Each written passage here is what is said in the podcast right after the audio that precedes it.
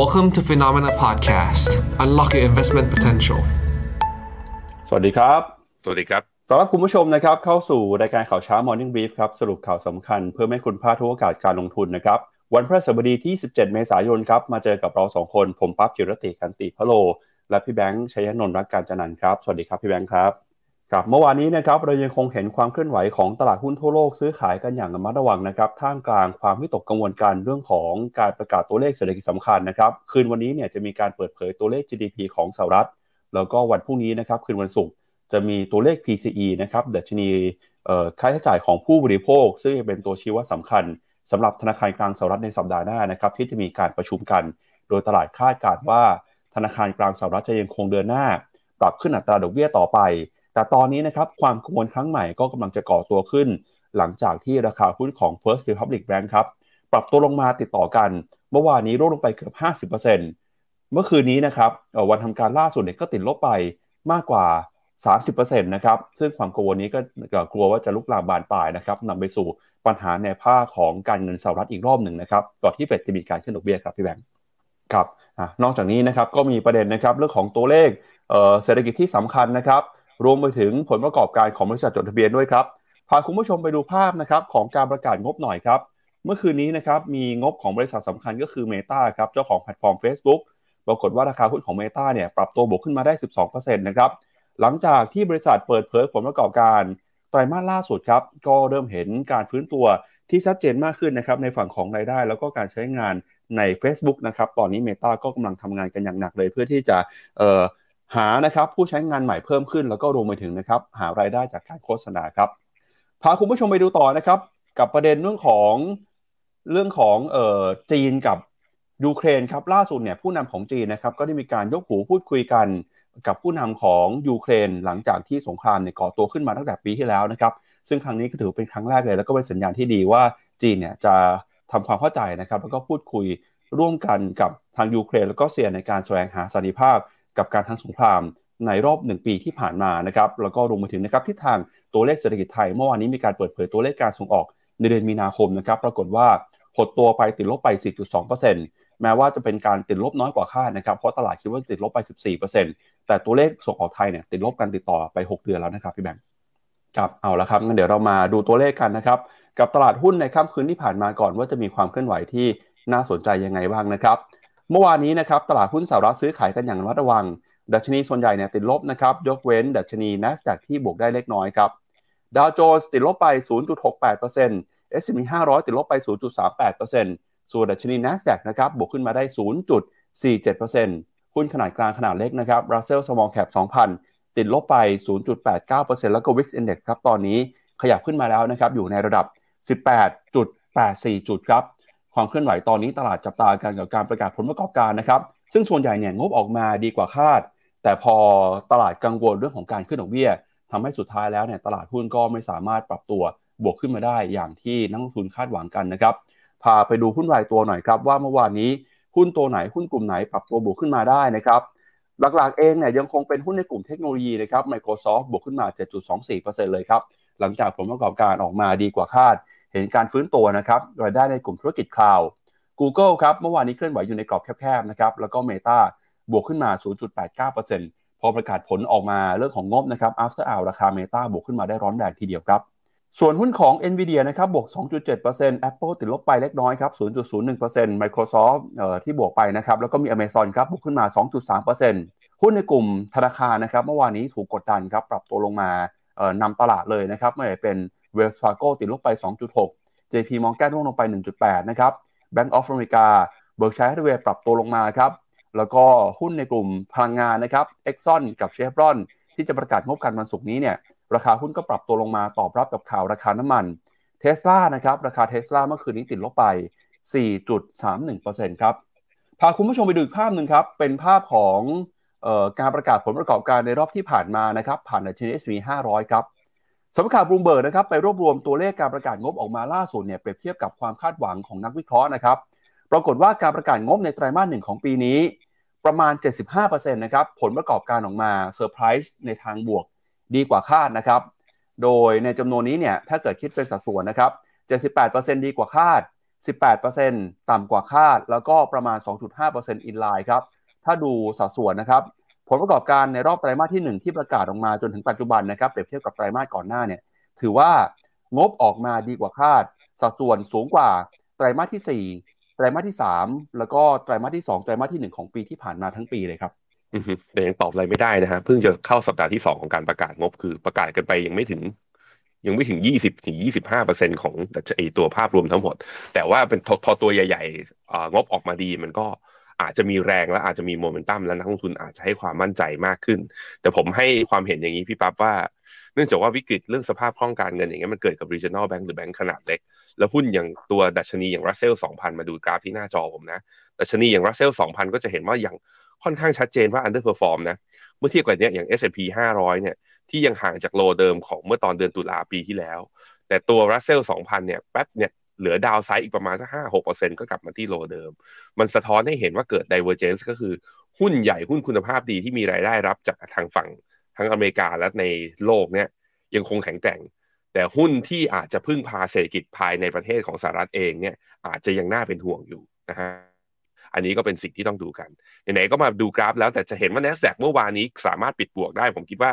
อย่างที่ปั๊บโชว์ในฮิตแมปไปก็คือตัวที่มาพยุงก็คืองบแล้วก็ตัวรายได้ของ Microsoft ที่ออกมามากกว่าที่ตลาดคาดการก็เลยทำให้หุ้นกลุ่มเทคนั้นมีการพยุง แต่เมื่อวานเนี้ยเมื่อคืนนี้อ่าไม่ใช่เมื่อวานสองวันก่อนที่มีการประกาศงบหลังจากที่ตลาดปิดอะไม่ใช่มีแค่ Microsoft นะมี Alphabet ด้วย แต่จะเห็นว่า Alphabet ปิดลบนะกำไรและรายได้ดีกว่าที่ตลาดคาด แต่ตอนปิดตลาดจริงปิดลบ มาวันนี้คือตลาดก็ยังมีหวังผมดูอยู่นะ ตอนนี้อ่า S&P 500 Future บวกอยู่ประมาณ 0.15%หลักๆก็มาจากเนี่ยตัวเมตาเนี่ยแหละที่ปั๊บบอกไปก็คือประกาศผลการงานไตรมาสหนึ่งออกมาเนี่ย ตอนนี้บวกอยู่แถวๆประมาณ 11% 12%ก็เลยมีความหวังว่าอาจจะเนี่ยฮะงบงบหุ้นตัวใหญ่จะพยุงตัวอินเด็กซ์ไว้ได้ แต่ถ้าดูอินเด็กซ์ในภาพรวมที่มันไม่ใช่เกี่ยวกับหุ้นเทคอย่างเงี้ย ดาวลบ200 S&P ลบ15%หรือประมาณ0.38%สาเหตุเป็นเพราะว่า ดาวโจนมันมีหุ้นกลุ่มเทคอยู่นั้นน้อยไงเวลาร่วงมันก็เลยร่วงแรงกว่า นั้นยังต้องรอดู อีกตัวหนึ่งที่เดี๋ยวเดี๋ยวค่อยพาไปดูแล้วกันไปดูกราฟให้หมดก่อน ตัววิกซินเด็กครับ เริ่มขยับดีกลับมาแล้วนะทุกคน หลังจากที่ลงไปทำจุดต่ำสุดแถวแถวเอ่อสิบหกจุดหนึ่งเจ็ดวันที่สิบเก้าเมษาตอนนี้วิกซินเด็กอยู่ที่สิบแปดจุดแปดกลับขึ้นมายืนเหนือเส้นค่าเฉลี่ย 20 วันอีกครั้งหนึ่ง น่าสนใจว่าเริ่มดีกลับรอบนี้ จะทะลุผ่าน 20 ขึ้นมาไหม ถ้าวิกซินเด็กทะลุผ่าน 20 จุดขึ้นมา ดาวโจนยังมีการปรับฐานต่อเนื่อง S&P ย่อลงมาอีกต่อ งบหุ้น tech ไม่ไหว อาจจะเริ่มมีแรงขายให้เห็นจริง ๆ จังๆ เพิ่มขึ้นสำหรับตลาดหุ้นอเมริกานะฮะ อันนี้ก็ต้องระวัง ในขณะที่ค่าเงินดอลลาร์เนี่ยก็อยู่ในโซนของการแข็งค่าอ่อนๆนะ พอตลาดเป็นอย่างนี้ปุ๊บก็คนก็อาจจะมีการ take profit แล้วก็ขาย แล้วอาจจะกลับมากอดเงินสดอยู่ ตอนนี้ Dollar Index อยู่ที่หนึ่งร้อยหนึ่งจุดสี่ที่เป็นไฮไลท์ของตัวตลาดหุ้นอเมริกาเนี่ยอของทางฝั่งตลาดอเมริกาเนี่ย ผมคิดว่าไม่อยู่ที่ตลาดหุ้นมันอยู่ที่ตัวนี้ bond yield สองปีล่าสุดกลับลงมาต่ำสี่อีกครั้งหนึ่งครับทุกคนตอนนี้อยู่ที่สามจุดเก้าสองในขณะที่ตัว bond yield สิบปีเนี่ยอยู่ที่ประมาณสามจุดสี่ inverted yield curve ยังเกิดอยู่ แต่การที่เฟดกำลังจะขึ้นดอกเบี้ยรอบหน้า แต่กลายเป็นว่ามี bond yield สองปีเนี่ยมีแรงซื้อกลับเข้ามา แล้วทำให้กดลงมาต่ำกว่า4%อีกครั้งหนึ่งเนี่ยไม่รู้ขึ้นได้ขึ้นไม่ได้ แต่ใกล้แล้วหรือเปล่า ใกล้แล้วที่จะจุดสุดทางของการขึ้นของดอกเบี้ย อันนี้ต้องระวังเพราะว่าเวลา bond yield สองปีตัวพันธบัตรรัฐบาลเนี่ยพอ bond yield มันกลับมาลงอยู่ทั้งทั้งที่โมเมนตัมนะเฟดแล้วก็ตลาดยัง price in ว่าเฟดกำลังจะขึ้นดอกเบี้ยอยู่เนี่ยมันสะท้อนว่ามีความกังวลเรื่อง recession ตามมาหลังจากนี้นะครับ ไปดูต่อนะครับที่ความเคลื่อนไหวของตลาดหุ้นยุโรปกันบ้างครับ เมื่อวานนี้นะครับตลาดหุ้นยุโรปเองก็ได้รับแรงกดดันครับ ส่วนใหญ่ซื้อขายอยู่ในแดนลบดัชนี DAX ของเยอรมนีครับติดลบไป 0.48% FTSE ร้อยอังกฤษนะครับย่อลงไป 0.49%ส่วน CAC 40 ของฝรั่งเศสติดลบไป 0.86%ครับด้านความเคลื่อนไหวของดัชนี Euro Stoxx 50 นะครับเมื่อวานนี้ก็ติดลบไปเช่นกันครับ 0.7%ส่วนดัชนี Euro Stoxx 600 นะครับก็ปรับตัวลงมา อยู่ที่ระดับนะครับติดลบไป 0.8%ครับความกังวลเมื่อวานนี้นะครับก็มีทั้งหุ้นในกลุ่ม Healthcare ครับที่ติดลบไป 2.5%กลุ่มอุตสาหกรรมนะครับติดลบไป 1.4%แล้วก็กลุ่มสินค้าอุปโภคบริโภค ปรับตัวลงไป 1.2%นะครับปรับตัวกันลงไปทั่วหน้าเลยฮะแล้วก็ตัวเลขนะครับของหุ้นในกลุ่มธนาคารที่ประกาศผลประกอบการออกมาในช่วงนี้เนี่ยนะครับก็ถือว่าเป็นหนึ่งในตัวเลขสำคัญนะครับที่ตลาดหุ้นยุโรปเฝ้ารอดูว่าจะ ทำให้เกิดปัญหาลุกลามบานปลายกับสภาพคล่องในสหรัฐอเมริกา แล้วก็จะลุกลามมายังยุโรปหรือเปล่าครับแบงค์ครับผมวันจันทร์เราเอาตัว LVMH มาให้ดูนะ ว่าเพราะว่าตัว Market Cap เขาขึ้นไปที่ห้าแสนห้าแสนล้านดอลลาร์เป็นครับ เป็นตัวแรกข้างในตลาดหุ้นยุโรปเลย แล้วก็ราคาก็ทำ all time high แต่หลังจากนั้นมาสองวันทำการฮะวันอังคารติดลบ 2.9 2.59เปอร์เซ็นเมื่อวานนี้ลบต่ออีก 1เปอร์ เนี่ยเวลามันมีอะไรที่น่าข่าวนะ อะไรบวกแรงคนก็จะไปหา มีนักลงทุนคอมเมนต์ถามเข้ามาด้วยละไปหาพวกหุ้น luxury product จากไหน คือมันบวกแรงก็เป็นข่าวมารายงาน แต่การบวกแรงแล้วเอาเป็นข่าวมารายงาน ไม่ได้หมายถึงเป็นกลยุทธ์การลงทุนที่ดีนะก็ต้องระวังนะฮะเนี่ยแล้วการปรับฐานของ LVMH ซึ่งเป็นตัวใหญ่สุดข้างในตัว Euro Stoxx 50 และ Euro Stoxx 600 มันก็ทำให้ sentiment เนี่ยออกมาเนี่ยก็ turn นะฮะก็เริ่มมีแรงย่อลงมาลองมาดูครับ ถ้ามันเป็นแบบว่าจบรอบใหญ่ของ LVMH เองนะ ผมคิดว่าก็เป็นไปได้ที่ Eurostock 50และ Eurostock 600น่าจะมีการปรับฐานลงมาด้วยเช่นเดียวกัน พอดอลลาร์กลับมาแข็งค่าเงินยูโรตอนนี้เป็นยังไงบ้างค่าเงินยูโรก็เหมือนจะอ่อนเล็กน้อยตอนนี้ที่หนึ่งจุดหนึ่งศูนย์เมื่อเทียบกับตัวดอลลาร์ในขณะที่ค่าเงินปอนด์ที่หนึ่งจุดสองสี่จริง ๆ ก็ถือว่าหนึ่งจุดสองสี่นี่เป็นแนวต้านสำคัญนะพี่ปั๊บคือ ชนมาตั้งแต่ตอนปลายไตรมาสไตรมาสสี่ปีที่แล้วเนี่ย จนถึงตอนนี้ไป แต่ถามหนึ่งจุดสองสี่หนึ่งจุดสองห้านี่ก็ยังไม่ทะลุผ่านขึ้นไปสักที ก็มารอดูทิศทางกันครับว่า หลังจากนี้ไปคือถ้าขึ้นเป็นกรอบกว้างมากขึ้นเนี่ย อาจจะมาจากการที่ Dollar Index แข็งค่าแรงๆ Dollar Index แข็งค่าแรงหลังจากนี้เนี่ยไม่ค่อยดีเท่าไหร่นะ ดูจากสัญญาณโมเมนตัมของเศรษฐกิจแล้วอาจจะแปลว่านักลงทุนหาสินทรัพย์ปลอดภัยต้องระมัดระวังนะครับ ไปดูต่อครับตลาดหุ้นยุโรปตลาดหุ้นเอเชียนะครับเช้านี้ตลาดหุ้นญี่ปุ่นเปิดมาแล้วครับเดชนีนิกกี้225 ติดลบไป 0.4%นะครับ วันนี้เนี่ยจะเป็นวันแรกของการประชุม BOJ นะครับ ธนาคารกลางญี่ปุ่นประชุมมา2วันครับ ทราบผลวันพรุ่งนี้ โดยจะเป็นการประชุมนัดแรกที่คุณคาซัวอุเอดะผู้ว่าการธนาคารกลางญี่ปุ่นคนใหม่มานั่งหัวโต๊ะนะครับในฐานะผู้ว่า BOJ ครับ ตลาดก็คาดหวังนะครับว่าการประชุมครั้งนี้น่าจะไม่มีการเปลี่ยนแปลงนโยบายการเงิน ธนาคารกลางญี่ปุ่นน่าจะใช้นโยบายการเงินแบบผ่อนคลายพิเศษต่อไปนะครับรวมไปถึงมาตรการ yield curve control ด้วยครับ ส่วนออสเตรเลียกับนิวซีแลนด์ครับวันนี้เปิดมาติดลบเล็กน้อยนะครับออสเตรเลียติดลบไป 0.5 นิวซีแลนด์ติดลบไป 0.04 ครับหุ้นจีนนะครับเซี่ยงไฮ้ Composite เมื่อวานนี้ก็ปรับตัวอยู่ในกรอบแคบๆครับชนะ A50 เมื่อวานนี้ติดลบไป 0.03%ส่วนฮั่งเส็งฮ่องกงเมื่อวานนี้ก็ฟื้นตัวบวกขึ้นมาได้นะครับ 0.7%ครับ weighted ไต้หวันครับเปิดมาเช้านี้นะครับเหมือนจะอยู่ในแดนลบเล็กน้อยนะครับแล้วก็ SET Index เมื่อวานนี้หลังจากปรับตัวลงมาติดต่อกันหลายวันทำการ วันนี้เนี่ยเเมื่อคืนที่ผ่านมานะครับทุนไทยก็ฟื้นขึ้นมาบวกได้แล้วครับ เซ็นดีเด็กซ์เมื่อวานนี้บวกขึ้นมา 3.75 จุดฮะอยู่หรือว่า 0.24%มาอยู่ที่ระดับ 1,543 จุดนะครับนำมาโดยหุ้นในกลุ่มธนาคารพาณิชย์ที่เข้ามาช่วยหนุนนำตลาดครับ ส่วนคอสปีเกาหลีใต้ครับเช้านี้เปิดมาติดลบนะครับลบไป 11.14 จุดนะครับมาอยู่ที่ระดับ 2,473 จุด โดยในช่วงเช้าที่ผ่านมานะครับเกาหลีใต้เพิ่งมีการเปิดเผยผลประกอบการของ Samsung Electronics ครับปรากฏว่า ในฝั่งของ operating profit เนี่ยติดลบไปถึง 94%เลยนะครับ เมื่อเปรียบเทียบกับช่วงเดียวกันของปีก่อน หุ้นซัมซุงก็เห็นงานกดดันเข้ามานะครับ ส่วนหุ้นของอินเดียครับเมื่อวานนี้อยู่ในกรอบแคบๆนะครับ หุ้นของเวียดนาม VN30 บวกขึ้นมา 0.8%ครับหุ้นเกาหลีใต้ผมพาไปดูเกาหลีใต้ก่อน ถ้าดูเป็นตัวอินเด็กซ์นะ ติดลบมากี่วันทำการแล้วหนึ่งสองสามสี่ห้าเปิดมาวันนี้กำลังจะเป็นวันที่หกจะติดลบหกวันทำการติด คือถ้าดูจากตัว ว่ากำลังจะเข้าไตเนี่ยรายงานผลการดำเนินงานไตรมาสหนึ่งก็ไม่น่าจะเป็นอย่างนั้น แถมพึ่งเบรกสองพันห้าขึ้นมาตั้งแต่ต้นต้นเดือนเมษาวิ่งได้แป๊บเดียวแล้วก็กลับมาลงต่อ ถ้าถามว่ามันมีเซนติเมนต์อะไรครอบคลุมก็จริง ๆ แล้วตัวหุ้นเกาหลีใต้เนี่ย มันวิ่งไปตาม global trade นะ คือเกาหลีใต้มีอู่ต่อเรือแล้วก็การเดินเรือที่ค่อนข้างใหญ่ แล้วก็เป็นคือ แล้วก็มีอุตสาหกรรม chipset semiconductor เนี่ยที่อยู่ใน supply chain ของโลกด้วยนั้นการที่มีการปรับฐานลงอย่างนี้มันก็แปลว่าเรื่องกังวลของภาพภาพรวมของเศรษฐกิจโลกแหละสองก็คือน่าจะเรื่องกังวลของเรื่องระบบการเงินธนาคารในเรื่องอย่าง First Republic Bank ที่กลับมาน่ากลัวอีกครั้งหนึ่ง และยังความสัมพันธ์กับจีนกับสหรัฐที่ตอนนี้ก็อาจจะแบบว่าคลุกกุ่นกับใหม่ครั้งหนึ่งด้วยเหมือนกัน ต้องมาติดตามดู แต่พอมาเป็นอย่างนี้ก็ผมไม่คอนะว่าเกาหลีจะให้กลับมาซื้อ เพราะว่ามันลงมาต่ำสองพันห้าอีกครั้งหนึ่งนะฮะตัวนิคิอีกับตัวโทปิกส์เนี่ยก็อย่างที่บอกไปคือมันโซนนี้มันเป็นโซนหน้าขายมากกว่าโซนหน้าซื้อ เพราะว่าหุ้นญี่ปุ่นเนี่ยก็วิ่งเป็นกรอบนะฮะก็รอกันต่อไปทุกคนรอย่อลงมาแล้วเดี๋ยวถึงจุดที่น่าสนใจหรือยังไง หรือว่ารอหลังผลการประชุมเฟดผลการประชุม BOJ หน่อยว่า คุณอูเอดะเนี่ยจะเป็นแบบว่าจะเป็นเหยี่ยวที่ใส่หมวกพี่ราบมา หรือว่าจะโชว์ตัวเองเลยว่าเป็นเหี่ยวลงตรงเตรียมที่จะสู้กับกับเงินเฟ้อจริง ๆ อันนี้ผมคิดว่าเป็นสิ่งที่ตลาดรอทิศทาง แล้วก็อาจจะมีแรง take profit แรงขายกันออกมาก่อนนะครับหางเซงครับเมื่อวานนี้ลงมาเกือบๆจะทดสอบเส้นค่าเฉลี่ย 200 วัน แล้วมีแรงดีดกลับขึ้นมาบวกได้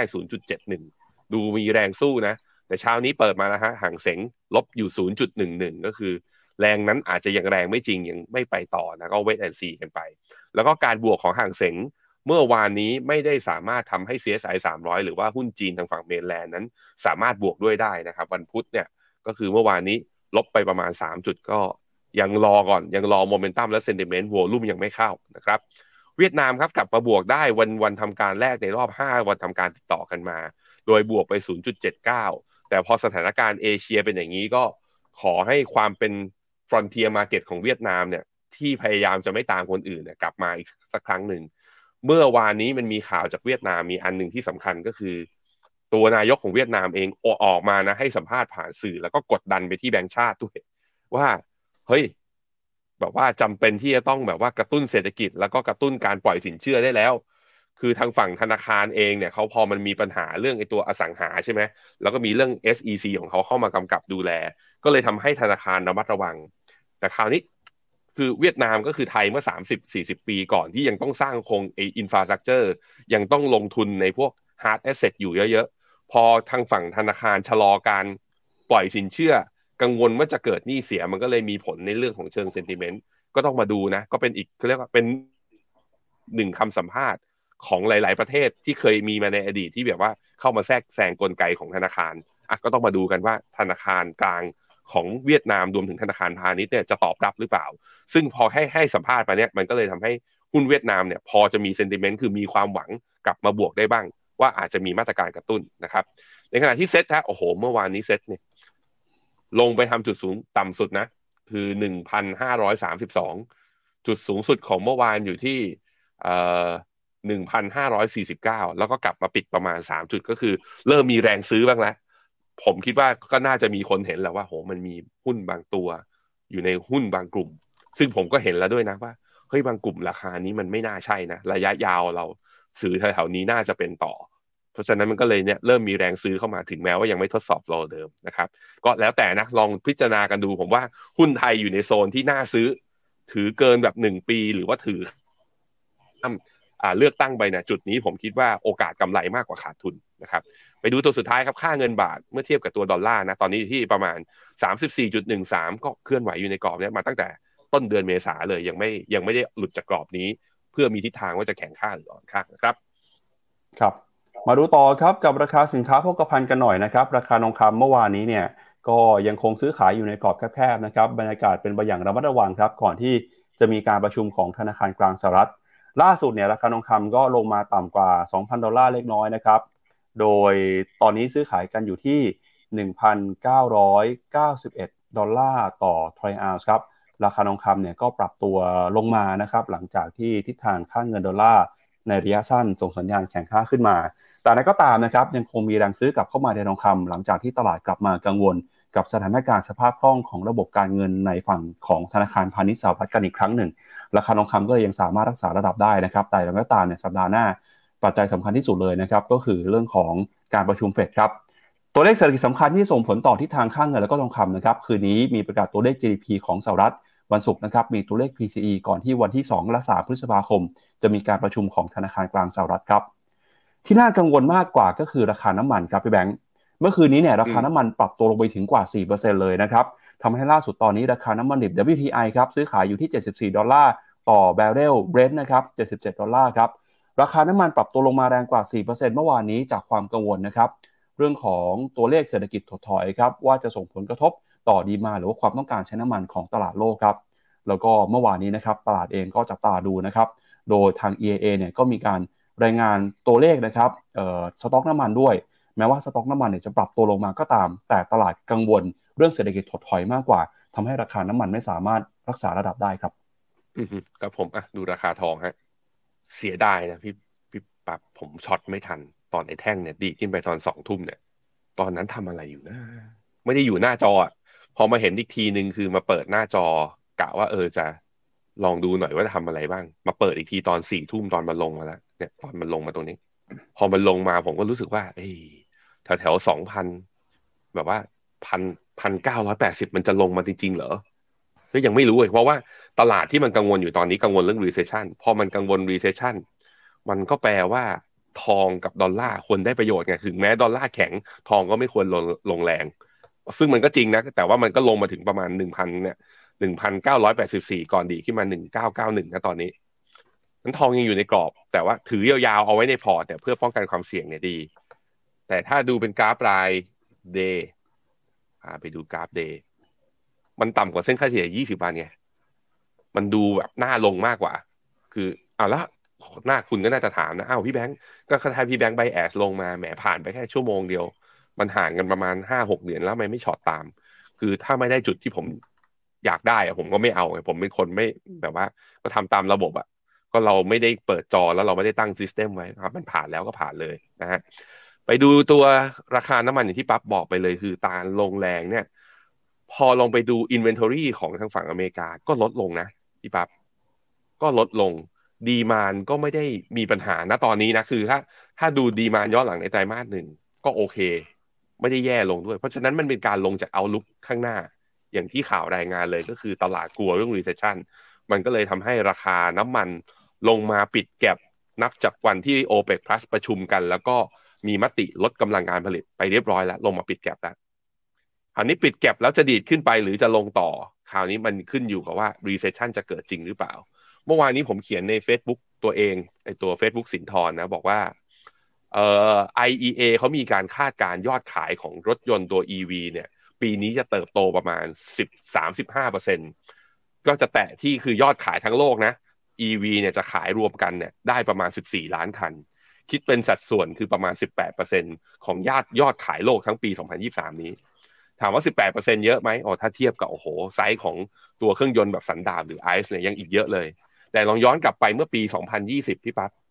ตอนนั้นสัดส่วนในการขาย EV เมื่อเทียบกับตัวไอซ์นะ EV ขายสัดส่วนอยู่แค่ 4%เท่านั้น และ IEA เขาบอกว่าด้วยความต้องการของตัว EV แล้วก็ยอดขายของ EV ที่มากขึ้นเนี่ยมันจะไปความต้องการน้ำมันดิบเนี่ยต่อวันเนี่ยลดลงไปประมาณ 5 ล้านบาร์เรลต่อวันนั้นมันชัดเจนในมุมหนึ่งว่า ตัว EV ก็เป็น threat ต่อราคาน้ำมันดิบในระยะยาวด้วย อันนี้ก็เป็นมุมหนึ่งที่ใครเทรดน้ำมันก็ต้องเหมาะก็ต้องบอกอย่างนี้คือ ถ้าวิกฤตมันไม่ลุกลามนะ โดยเฉพาะเอตัวรัสเซียกับยูเครนนะ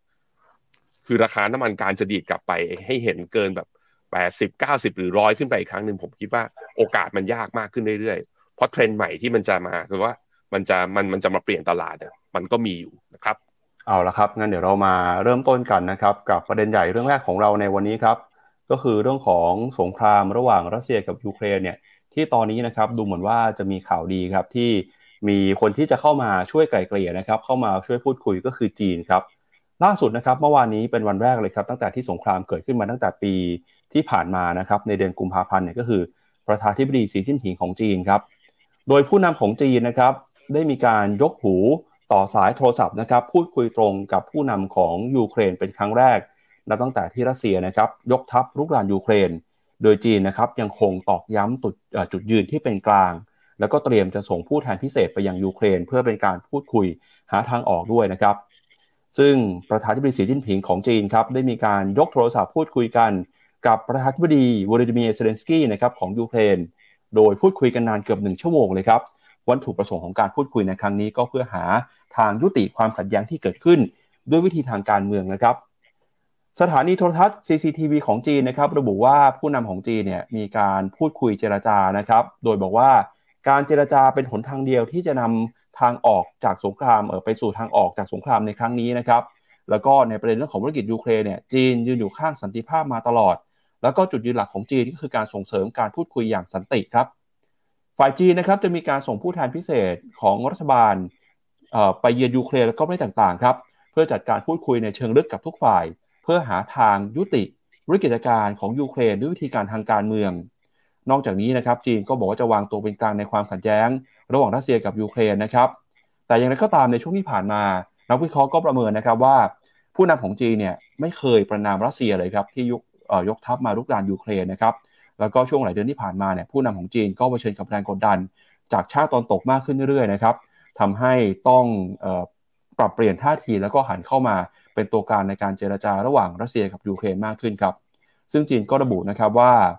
ยูเครนเนี่ยเป็นฝ่ายเสนอนะครับที่จะให้มีการพูดคุยกันในครั้งนี้ ซึ่งผู้นำของจีนก็ย้ำนะครับบอกว่าจีนจะไม่มองสถานการณ์นี้เนี่ยโดยมองว่าเป็นกลางนะครับไม่ได้เข้าข้างฝ่ายใดฝ่ายหนึ่ง แล้วก็บอกว่าจะไม่มีการราดน้ำมันเข้ากองไฟด้วยนะครับรวมไปถึงจะไม่ใช้ผลประโยชน์จากสถานการณ์นี้ เพื่อเป็นการแสวงหาผลกำไรด้วยครับ ส่วนเรื่องของความกังวลนะครับ ว่าจะมีการใช้วุธนิวเคลียร์เนี่ยผู้นำของจีนก็บอกว่าเรื่องการรับมือกับปัญหานิวเคลียร์ทุกฝ่ายก็ควรจะอยู่ในความอดทนอดกลั้นนะครับ แล้วก็มองไปที่อนาคตนะครับของมนุษยชาติเป็นสำคัญ เพื่อเป็นการแก้ไขปัญหาแล้วก็ยุติวิกฤตในครั้งนี้ครับพี่แบงค์อืมครับผม คือกลายเป็นว่าตอนนี้จีนดูจะมีบทบาทสำคัญมาก ในเวทีการเจรจาสันติภาพ ระหว่างรัสเซียกับยูเครนนะ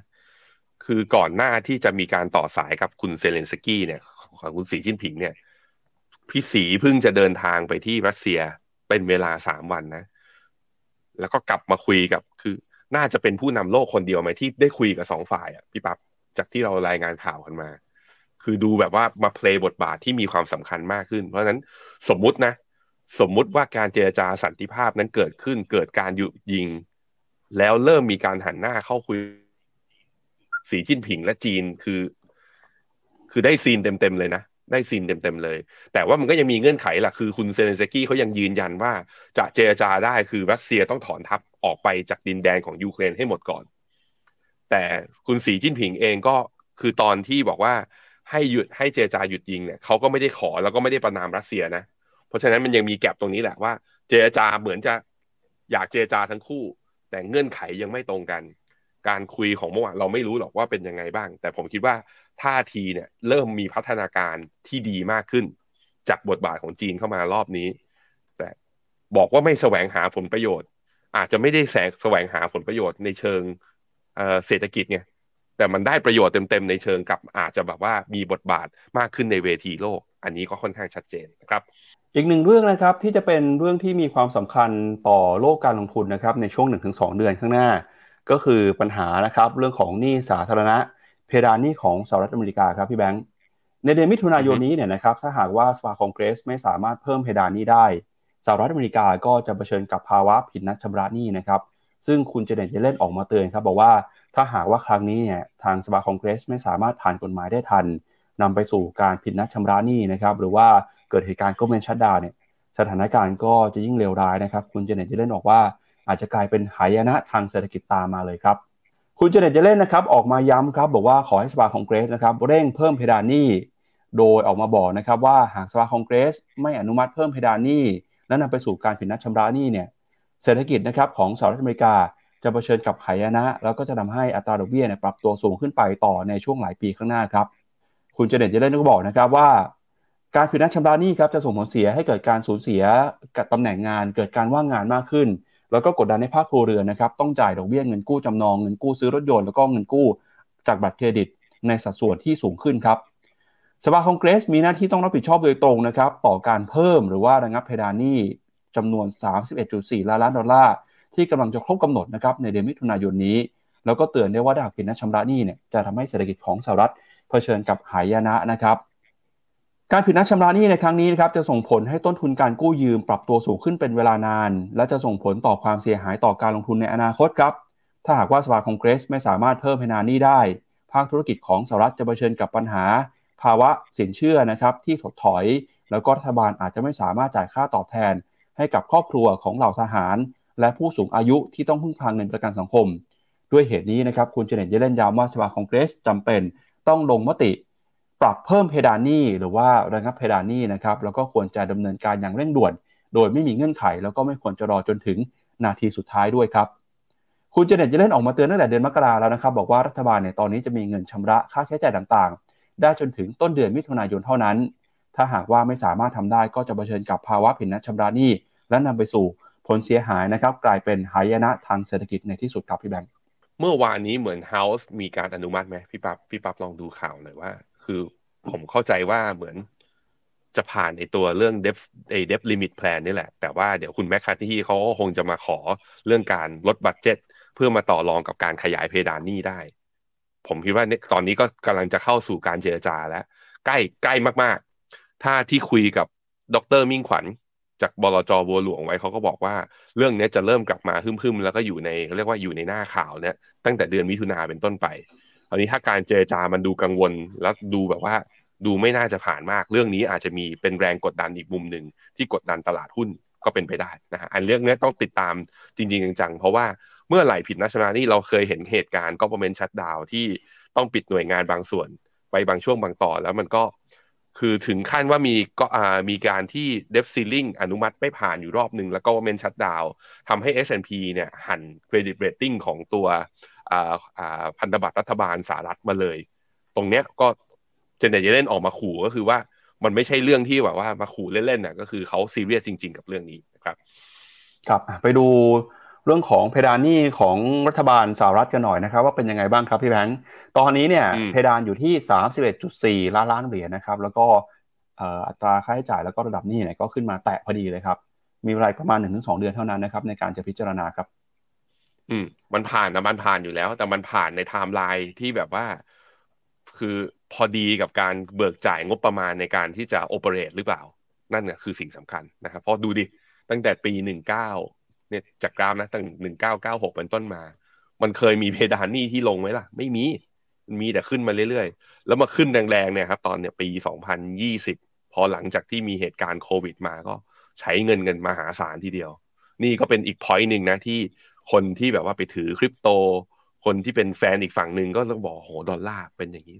มันจะปั๊มเงินอย่างนี้ไปได้เรื่อยๆ จริง ๆ หรือน่าจะขาดความเชื่อมั่นหรือยัง ก็ต้องรอดูประเด็นนี้ด้วยเหมือนกันนะมีคนถามเข้ามาเหมือนกันว่าเอ๊ะแล้วตลาดคริปโตเป็นยังไงอะเดี๋ยวไปช่วงข่าวเอช่วง Q&A เดี๋ยวผมไปเปิดกราฟตัว Bitcoin กับ Ethereum ให้ดูอีกทีนะครับครับจากเรื่องของเศรษฐกิจแล้วครับ มาดูเรื่องของบริษัทจดทะเบียนหน่อยครับ เมื่อวานนี้มีบริษัทใหญ่ที่ประกาศงบออกมา ปรากฏว่า ช่วงนี้กลุ่ม tech นะครับพี่แบงค์งบออกมาดีกว่าคาดหลายบริษัทเลยฮะตั้งแต่ Microsoft นะครับ Alphabet แล้วก็ล่าสุดที่ประกาศงบกันไปเมื่อคืนนี้ คือ Meta ครับเจ้าของแพลตฟอร์ม Facebook นะครับโดยคุณมาร์คซักเคอร์เบิร์กกลับมาแล้วนะครับ เมื่อคืนนี้เนี่ยราคาพอประกาศงบไป ราคาหุ้นบวกขึ้นมาได้มากกว่า 12%เลยนะครับอตอนนี้อาจจะมีการเคลื่อนไหวอยู่นะครับแล้วเดี๋ยวมาดูกันว่าคืนนี้เนี่ยปิดตลาดราคาจะบวกได้ประมาณสัก10กว่าเปอร์เซ็นต์ตามที่ตลาดเคลื่อนไหวอยู่ในตอนนี้หรือเปล่านะครับ มาสรุปกันหน่อยครับ งบของ Meta รอบนี้น่าสนใจยังไงบ้าง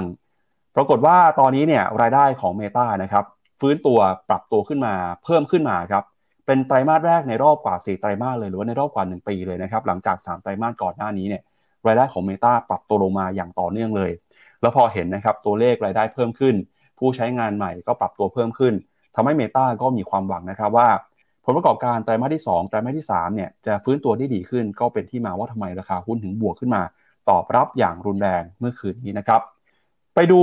ทีละบรรทัดเลยนะครับ เริ่มจาก EPS ก่อนครับ EPS ของ Meta นะครับออกมาอยู่ที่2เหรียญ20 เซนครับสูงกว่าที่ตลาดคาดไว้นะครับ ตลาดคาดว่าอยู่ที่ประมาณ 2เหรียญเท่านั้นเองฮะ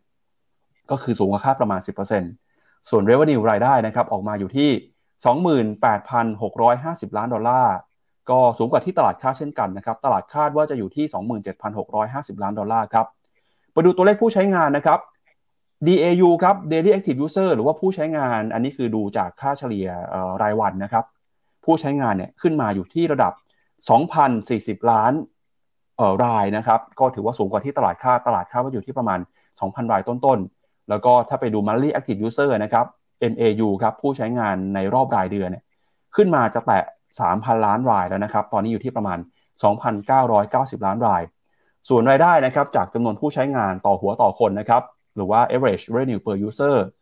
ตอนนี้อยู่ที่ประมาณ 9 เหรียญ 62 เซนครับพี่แบงค์ถือว่าสูงกว่าที่ตลาดค่านะครับ9เหรียญ62 เซนเนี่ยก็คิดจากสมมติผมเนี่ยเป็นผู้ใช้งานในแพลตฟอร์ม Facebook พี่แบงค์นะครับหรือใครก็ตาม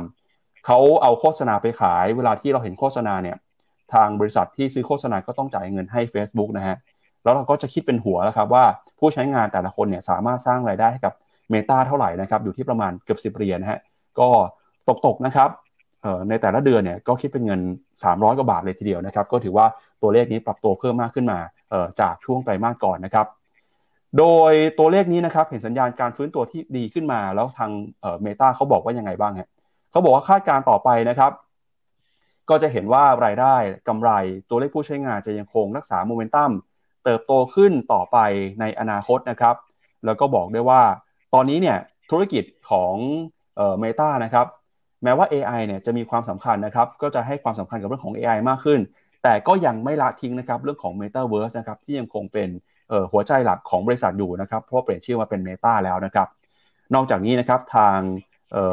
CFO ครับออกมาบอกด้วยว่าตอนนี้เนี่ยพยายามจะจัดการเรื่องของต้นทุนนะครับหลังจากที่มีการเลิกออฟครั้งใหญ่ไป ในช่วงต้นปีที่ผ่านมา แล้วก็บอกตอนนี้จะลดความสำคัญนะครับของโปรเจกต์ที่ไม่ค่อยสำคัญ ให้งบน้อยลงไปเอาเงินไปพัฒนาโครงการที่มีความสำคัญมากขึ้น แล้วก็บอกว่าจะมีการใช้ AI นะครับเข้ามาช่วยทำงาน ก็จะทำให้เกิด productivity เพิ่มมากขึ้นด้วยครับ Meta บอกนะครับว่าออตอนนี้เนี่ยพอมีการเลิกออฟไปบริษัทก็ลีนมากขึ้น โดยบางธุรกิจเนี่ยก็จำเป็นต้องมีการหาคนมาเพิ่มบ้างแล้วนะครับ ก็อาจจะมีการพิจารณาเรื่องของคนด้วย แล้วก็นอกจากนี้นะครับ ทาง Meta ก็บอกว่าจะพยายามจัดการปัญหาเเรื่องของลดต้นทุนนะครับเรื่องของการแก้ไขปัญหาพนักงานให้เร็วที่สุดนะครับเพื่อที่จะทำให้องค์กรเนี่ยมีประสิทธิภาพสูงสุด แล้วก็ต้นทุนเนี่ยต่ำลงมามากที่สุดนะครับส่วนธุรกิจ short video หรือว่า Reels นะครับตอนนี้ทาง Facebook เนี่ยก็ใช้ AI นะครับเข้ามาช่วยจัดการเรื่องของอัลกอริทึมเรื่องของอการจัดการเรื่องของ traffic นะครับทำให้ตอนนี้ตัวเลขคนที่เข้าไปดูเนี่ยนะครับ Reel หรือวิดีโอสั้น ใน Facebook ก็ปรับตัวเพิ่มขึ้นมา ใน Instagram ก็ปรับตัวเพิ่มขึ้นมานะครับแล้วเขาบอกธุรกิจนี้จะเป็นธุรกิจที่มีความสำคัญต่อไปในอนาคตด้วยครับพี่แบงค์รีลมันก็คือ Tik t o อกเนาะก็ตอนนี้มันยังเรายังไม่เห็นโฆษณาใน Reel เยอะ ผมก็เวลาดูพวก short video ก็ยังเปิดเป็น Tik t o อกซะมากกว่าเอ่อ Reel เนี่ยมันจะ cannibalize หรือว่า ถ้าคนใช้ Reel เยอะขึ้น มันเขาก็จะใช้เวลาในตัว feed กับใน story น้อยลง ซึ่งตอนนี้ revenue มันอยู่ที่ feed กับ story เยอะนะเพราะนั้นมันมีการเปลี่ยนถ่ายที่ Facebook ต้องดูแลตรงนี้ ไม่งั้นเนี่ยตัว ad ไอตัวโฆษณา ad ในภาพรวมเนี่ยรายได้จากตัวโฆษณา มันอาจจะมีการปรับตัวลดลง อันนี้คือสิ่งที่ก็ต้อง balance แต่ว่าจริง ๆ แล้วถ้าดูในสองสามไตรมาสที่ผ่านมาพี่ปับ๊บค่อนข้างชัดนะว่า จากวันที่ Facebook เปลี่ยนชื่อเป็น Meta แล้วทุ่มใน Meta เนี่ยตั้งแต่วันนั้นมาก็คือไม่มีชิ้นดีเลย เพราะว่ามันก็มี cost หรือต้นทุนที่ยังไม่สามารถที่จะก่อให้เกิดรายได้ พอแค่ Facebook เริ่ม cut cost เริ่มเปลี่ยน vision แล้วก็กลับมาทำสิ่งที่ตัวเองถนัดอีกทีหนึ่งเนี่ยก็ทำให้เนี่ยเริ่มมีโมเมนตัมตลาดก็กลับมามีความเชื่อมั่นอีกครั้งหนึ่งนะฮะแต่ว่าก็เกมยาวนะเรื่อง social network เนี่ยแต่ว่าผมคิดว่ามุมหนึ่งที่ทำให้ราคา after hour ของ Facebook เนี่ยบวกอยู่ 12% สำหรับผมคือมันไม่ใช่เรื่องกำไรอย่างเดียว มันเป็นเรื่อง DAU กับ MAU คือ Daily Active User กับ Monthly Active User เนี่ย ถึงแม้จะหดตัวในยุโรป แต่ในนอตอเมริกาเองหรือในเอเชียเนี่ยยังมีผู้ใช้งานยังเติบโตขึ้นอยู่ คือถ้าเมื่อไหร่ไอ้สองตัวเนี้ยเริ่มเข้าขาลงแบบสองสามไตรมาสติดต่อกันน่ะ คนมันจะเริ่มตั้งคำถามว่า Facebook หมดหมดมนขังหรือยัง คนไม่เข้าแพลตฟอร์มหรือเปล่า แต่ว่าในช่วงสองไตรมาสที่ผ่านมา แล้วก็เนี่ยพอ Daily Active User ขึ้นมาทะลุเกิน 2,000 ล้านรายได้อีกครั้งหนึ่งคือ ไอ้นักลงทุนก็อาจจะกลับมามั่นใจว่าเออ Facebook ยังไม่ตายมีการปรับตัวที่ดีนะครับครับเดี๋ยวไปดูตัวเลขนะครับของ Meta กันหน่อยครับประกาศก็ออกมาเมื่อวานนี้นะครับ เห็นความเคลื่อนไหวที่น่าสนใจยังไงบ้างนะครับรายได้จากการโฆษณาครับปรับตัวขึ้นมา 4%นะครับตอนนี้มาอยู่ที่ประมาณ 28,000 ล้านเหรียญแล้วนะครับ แล้วก็รายได้นะครับในไตรมาสนี้เนี่ยก็ฟื้นปรับตัวขึ้นมาเป็นบวกได้นะครับ หลังจากหดตัวติดต่อกัน 3 ไตรมาสก่อนหน้านี้นะครับ ไปดูตัวเลขผู้ใช้งานหน่อยครับผู้ใช้งานในสหรัฐอเมริกาของ Meta ปรับเพิ่มขึ้นมา 3%นะครับเอเชียแปซิฟิกเพิ่มขึ้นมา 3%แต่ยุโรปเนี่ยหดตัวไปนะครับหดตัวไป 1.5%แล้วก็ในพื้นที่ที่เหลือนะครับทุกต่างๆเนี่ยก็บวกขึ้นมาได้ประมาณ 10%คุณมาร์คซักเคอร์เบิร์กเมื่อวานนี้เขาไม่ได้บอกนะครับว่าคนที่ใช้งานเป็นประจำทุกวันเนี่ยใช้งานกันคนหนึ่งต่อวันเนี่ยกี่นาทีนะครับแต่บอกว่าตัวเลขนี้มากกว่าวันละหนึ่งชั่วโมงต่อคนนะครับสำหรับคนที่ใช้งานเป็นประจำนะครับ ก็ชวนคุณผู้ชมคุยนะตอนนี้ยังใช้ Facebook กันอยู่หรือเปล่า ยังใช้กันเยอะไหมใช้มากใช้น้อยเพิ่มขึ้นลดลงจากก่อนหน้านี้ยังไง พิมพ์มาบอกหน่อยนะครับ เราจะได้เห็นว่าอ๋อคนที่ดูรายการของเราเนี่ยยังคงเป็นลูกค้าของ Facebook อยู่หรือเปล่านะครับ แล้วก็ตอนนี้นะครับออย่างที่บอกไปฮะ return to sales นะครับยังคงพลิกกลับขึ้นมาเป็นบวกได้หลังจากติดลบต่อกัน 3 ไตรมาสในช่วงก่อนหน้านี้ ถ้าดูจากมุมมองของนักวิเคราะห์นะครับ 46 รายครับให้คำแนะนำซื้อครับ 11 รายคำแนะนำถือ 5 รายให้คำแนะนำขาย ราคาปัจจุบันอยู่ที่ประมาณ 209 ดอลลาร์นะครับ ถ้าหากว่าขึ้นมาประมาณ 10%เนี่ยก็จะอยู่ที่ประมาณ 230เอ่อเหรียญสหรัฐนะครับ ก็อัพไซด์ก็ใกล้จะเต็มแล้วครับพี่แบงค์ถ้าเกิดคืนนี้บวกขึ้นมานะครับ ราคาเป้าหมายคือ 232 ดอลลาร์ครับ ตอนนี้ตัวผมพามาดูที่ตัวราคา after hour นะ ราคา after hour ตอนนี้บวกอยู่ 11.6เปอร์เก็คือจะบวก 24 เหรียญตอนถ้าถ้าถ้าถ้าเปิดจริงอย่างนี้ราคาก็จะอยู่ที่ 233 อ้าว ปั๊บถึง target price แล้วจบครับถึงแล้ว มาดูที่กราฟนะ ถ้า 233 ก็นี่แถวๆนี้ จะขึ้นมาทดสอบเป็นไฮเดิมของเมื่อตอนเดือนเมษาปี 2022 ขึ้นใหม่ครั้งหนึ่ง แต่ไม่ตาจริง ๆ แล้วคือมีแก็บตรงเนี้ยเนี่ยเนี่ยแถวนี้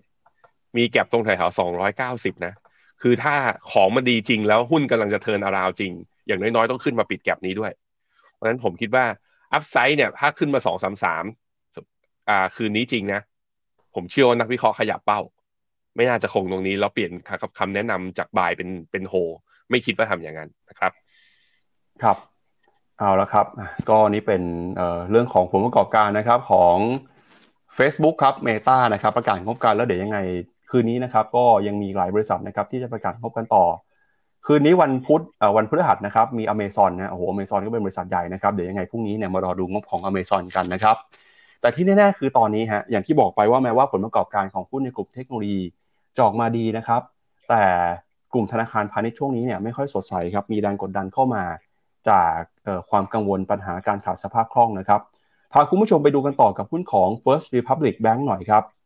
เมื่อวานนี้ราคาหุ้นของเขาเนี่ยติดลบไปประมาณ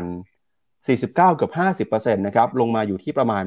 8 ดอลลาร์ 10 เซนครับแล้วก็เมื่อคืนนี้เนี่ยร่วงไปต่อยเกือบ 30%นะครับทำให้ year to date ตอนนี้มูลค่าของ First Republic Bank เนี่ยหายไปประมาณ 96-97%แล้วครับก็คือใครที่ถือหุ้นมาตั้งแต่ต้นปีตอนนี้แทบจะไม่เหลือมูลค่าแล้วนะครับสาเหตุสำคัญที่ทำให้ First Republic Bank ครับถูกแรงเทขายออกมาติดต่อกัน 2 วันนะครับก็เกิดขึ้นมาตั้งแต่กระแสข่าวนะครับที่ธนาคารเปิดเผยว่า ตอนนี้เนี่ยลูกค้าของแบงค์นะครับยังคงเดินหน้าแห่ถอนเงินออกจากธนาคารนะครับ แล้วก็ความเชื่อมั่นของธนาคารตอนนี้ก็ตกต่ำปรับตัวลงมาครับ โดยธนาคารออกมาเปิดเผยว่าในช่วงไตรมาสหนึ่งที่ผ่านมานะครับ ยอดเงินฝากของธนาคาร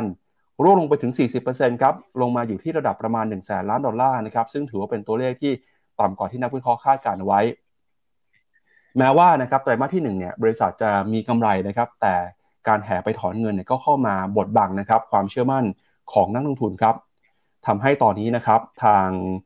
ผู้กำหนดนโยบายกำลังจับตากันอย่างใกล้ชิดเลยครับว่า First Republic Bank เนี่ยจะสามารถบริหารสภาพคล่องได้เพียงพอหรือเปล่า ท่ามกลางความเชื่อมั่นนะครับที่หดหายไป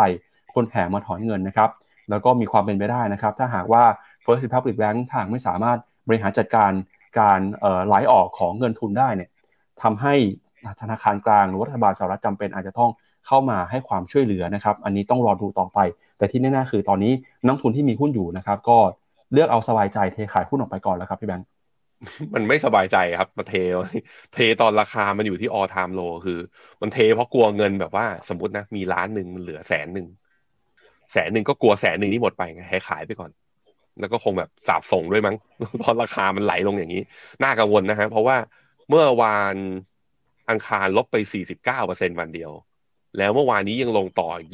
29%มันแปลว่า ธนาคารกลางต้องเข้ามาช่วยเหลือแล้วแหละ ค่อนข้างชัดว่ามีความเสี่ยงที่จะเป็นแบงก์รายถัดไปที่ต้องให้ทางธนาคารกลางเข้ามาอุ้ม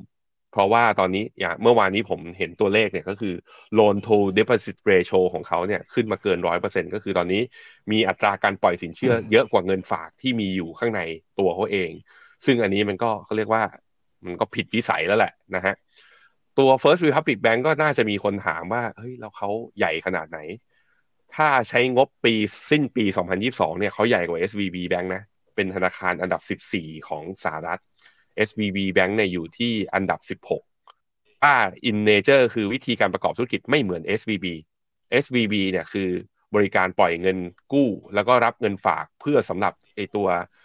บริษัทที่อยู่ใน sector เทคโนโลยีหรือใน Silicon Valley เนี่ย เป็นหลักเลยโดยเฉพาะแล้วก็กลุ่ม VC เนี่ยเอาเงินมาฝากกัน เพราะฉะนั้นไอ้เงินฝากที่เขาเอามาได้เนี่ย ช่วงที่ VC เขาไม่ระดมแบบว่าไม่มาขอกู้แล้วเอาไปลงทุนอะไรกัน เขาก็เอาไปซื้อในพันธบัตรแต่ว่าก็เกิดเหตุว่าดอกเบี้ยมันขึ้น พันธบัตรเนี่ยก็ mark loss ออกมา ก็เลยมีนักลงทุนเนี่ยแห่นักเงินฝากเนี่ยมีแห่ไถ่ถอนกันออกมา แต่ส่วนตัว FRC นะหรือว่า First Republic Bank เนี่ยเเขาให้บริการการเงินค่อนข้างหลากหลาย นักทุนรายย่อย บริษัทที่มีรายได้สูง ผลิตภัณฑ์ก็ไม่ได้มีแค่เงินฝากกับปล่อยกู้ มีเงินฝาก มีสินเชื่อส่วนบุคคล สินเชื่อธุรกิจ มีเรื่อง wealth management มีการบริหารการวางแผนการลงทุนด้วยนั่นนี่คือธนาคารแบบ universal bank อะแบบที่เรารู้อ้าวแล้วทำไมมันเกิดอะไรขึ้นล่ะ มันเกิดจากการที่เรียกว่า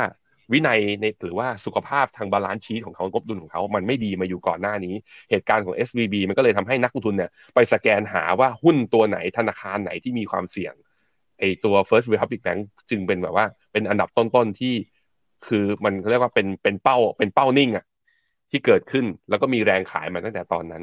ถามว่าเหตุการณ์จะจบไหมผมคิดว่าเรื่องนี้ก็เป็นอีกเป็นอีกหนึ่งเหตุผลนะตอนนี้ความเสี่ยงของตลาดหุ้นอเมริกาตอนนี้ผมคิดว่ามีอยู่สองเรื่องเต็มๆพี่ปั๊บหนึ่งก็คือ debt ceiling ที่รอเราอยู่ข้างหน้า ว่าจะผ่านทัน deadline หรือเปล่า แล้วจะมีตังคือรัฐบาลอเมริกาจะมีตังในการ operate พวกหน่วยงานราชการต่อไหมหรือว่ามีแบบว่า หรือว่ามีค่าครบกำหนดจ่ายหนี้หรือว่าจ่ายดอกเบี้ยแล้วไปจ่ายให้กับเจ้าหนี้ไม่ได้ก็เหมือนกับ technical default ไกลๆด้วยใช่ไหมอันนี้คือเรื่องสำคัญเรื่องที่สองที่รองลงมาก็คือว่าความเสี่ยงในเรื่องที่ดอกเบี้ยมันดอกเบี้ยนโยบายค้างอยู่ในระดับสูงนะตอนนี้มันเฮิร์ตไปที่ธนาคารแล้ว แล้วมันจะเฮิร์ตไปมากกว่านี้หรือเปล่า ตัวนี้ตัวมันยังอยู่ที่วงจำกัดที่เราเห็นบนข่าวเนี่ยมันยังอยู่ที่ภาคธนาคารอยู่ แต่ก็ต้องระมัดระวังนะครับ ครับไปดูข้อมูลของ SVB หน่อยอของ First Republic Bank หน่อยนะฮะว่ามูลค่าเนี่ยเป็นยังไงบ้างครับ จากต้นปีนะครับราคาของหุ้นบริษัทนี้อยู่ที่ประมาณ 140 ดอลลาร์ต่อหุ้นครับ ตอนนี้ลงมาเหลือ 7 ดอลลาร์เท่านั้นเองครับพี่แบงก์ก็แทบจะไม่เหลือมูลค่าแล้วนะครับจาก 140 เหลือ 7 เนี่ยนะครับราคาปรับตัวลงมาอย่างรุนแรง ตั้งแต่ช่วงต้นเดือนมีนาคมที่ผ่านมาเลยนะครับจากความกังวลปัญหาเรื่องของสภาพคล่อง แล้วก็ตอนนี้นะครับคนก็ยังแฮไปถอนเงินออกจาก First Republic Bank อย่างต่อเนื่องเลยทีเดียวนะครับ มุมมองของนักวิเคราะห์ครับ ตอนนี้เนี่ยส่วนใหญ่ก็เห็นราคานี้แล้วนะครับเอ่ออาจจะราคามันเปลี่ยนแปลงอย่างรวดเร็วในแต่ละวันนะครับ นักวิเคราะห์จะปรับราคาไม่ทันนะแต่ก็คือส่วนใหญ่ไม่ค่อยมีใครแนะนำซื้อแล้วนะครับ price target สามสิบหกเหรียญเอาสิ วัดใจไหมปั๊บไม่กล้าครับ หลีกเลี่ยงไปนะ ทุกคนใจเย็นๆนะแบบว่าบอกว่าคุณแบงค์บอกว่า หุ้นขึ้นอย่าง LVMH all time high เนี่ยอย่าไปซื้อตามอ่าอย่างนี้เราไปซื้อหุ้นลงดีกว่า ต้องดูด้วยนะว่ามันลงเพราะอะไร นี่มันลงเพราะมันมีปัญหาจริงๆนะฮะรอการช่วยเหลือจริงๆแล้วนะครับครับไปดูที่อังกฤษบ้างครับ เมื่อวานนี้มีข่าวใหญ่นะครับที่เป็นดีลสำคัญในอุตสาหกรรมเกมนะครับก่อนหน้านี้เนี่ย Microsoft ครับเขาบรรลุข้อตกลงในการซื้อกิจการของ Activision นะครับซึ่งเป็นบริษัทผลิตเกมยักษ์ใหญ่เจ้าดังของโลกเลยนะครับเกมที่เขาผลิตเนี่ยก็มีเกมชื่อดังต่างๆมากมายนะครับไม่เป็น Call of Duty หรือว่าเอ่อ Tony Hawk นะครับที่ออกใหม่ในเร็วนี้นะครับแล้วก็มีหลากหลายเกมนะครับในหลากหลายแพลตฟอร์มนะครับปรากฏว่ารัฐบาลของอังกฤษเนี่ยนะครับไม่อนุญาตครับออกมาสกัดกั้นความพยายามของ Microsoft ในการซื้อกิจการของ Activision นะครับผู้ผลิตเกม Call of Duty นะครับด้วยมูลค่า 69,000 ล้านเหรียญในสุดท้ายแล้ว ไม่สามารถผ่านได้นะครับตามกฎหมายครับเนื่องจากกังวลว่าบริษัทเทคโนโลยีของสหรัฐนะครับ Microsoft เนี่ยจะทำการขัดขวางการแข่งขันในธุรกิจเกม ในระบบ cloud แล้วก็ cloud gaming ด้วยนะครับ โดยหน่วยงานกำกับดูแลด้านการต่อต้านการผูกขาดของอังกฤษครับหรือว่า CMA ออกมาระบุนะครับว่า สัญญาของ Microsoft ที่เปิดทางให้ Activision ซึ่งเป็นเจ้าของเกม Call of Duty เนี่ยซึ่งเป็นเกมยิงกันเนี่ยนะครับอาจจะไม่ได้ช่วยให้หน่วยงานรู้สึกคลายความกังวลได้แต่อย่างใดนะครับ แล้วก็ผู้บริหารของ Microsoft มาระบุว่าบริษัทเนี่ยเคยมุ่งมั่นนะครับที่จะเข้าไปซื้อกิจการของเกมบริษัทนี้ แต่นั้นก็ตามเนี่ยทางผู้กำกับดูแลไม่อนุญาตทางบริษัทก็พยายามจะทำงาน แล้วก็จะอุทธรณ์ต่อไปนะครับถึงข้อเสนอนี้ครับ โดยเขาบอกว่าตอนนี้เนี่ยทาง Microsoft นะครับจะต่อสู้ต่อแล้วก็จะอุทธรณ์นะครับเพื่อให้สามารถบรรลุกิจการบรรลุข้อตกลงในการซื้อกิจการได้นะครับ Microsoft ก็บอกว่าประกาศจะเข้าไปซื้อ Activision ตั้งแต่ปี 2022 แล้วนะครับ เพื่อเสริมนะครับธุรกิจเกมให้มีความแข็งแกร่งมากขึ้นหลังจากที่ตอนนี้เนี่ย Tencent แล้วก็ Sony นะครับเป็นผู้นำของธุรกิจเกมในตลาดโลกอยู่ครับพี่แบงค์โดยรอยเตอร์บอกนะครับว่าหน่วยงานกำกับดูแลของยุโรปเนี่ยจะประกาศคำตัดสินใจเกี่ยวกับแผนซื้อของ Microsoft นะครับวันที่ 22 พฤษภาคมนี้ครับหลังจากที่กรรมธิการของรัฐบาลสหรัฐกำลังหาทางนะครับพิจารณาบล็อกข้อตกลงนี้อยู่ด้วยเช่นกันนะครับก็กลัวเรื่องของการผูกขาดครับ ถามว่าราคาหุ้นของ Microsoft กังวลกับเรื่องนี้ก็ดูไม่นะเพราะว่างบที่ออกมาดี แล้วก็จริง ๆ แล้วแพลตฟอร์มตัวเกมเนี่ยเป็นสัดส่วนที่น้อยมากเมื่อเทียบกับรายได้จากพวก Cloud Computing Service นะฮะก็เลยทำให้ราคา Microsoft เนี่ยก็ข่าวเนี้ยออกตั้งแต่ตอนที่ตลาดอาอเมริกายังเทรดอยู่ บวกอยู่เจ็ดเปอร์เซ็นต์นั้นผมคิดว่าก็ไม่ได้มีผลอะแล้วไปดู Activision มีไหมอะ Activision Wizard นี่ ATVI เป็นยังไงบ้าง ไอคนที่จะถูกซื้อแล้วมีความเสี่ยง ซื้อหุ้นลงนะหุ้นลงเมื่อวานนี้ลบไป 11.4เปอร์เซ็นตอนประกาศเขาประกาศเข้าซื้อตั้งแต่ตอนไหนอะพี่ปั๊บเออหลายเดือนแล้วครับ ปี 2022 เลยไหมใช่ครับตอนมกราปีใช่ไหมนี่โอ้โห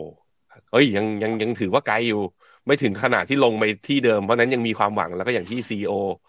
ท่านบอกนะก็บอกว่ายังต้องต่อสู้กันต่อไป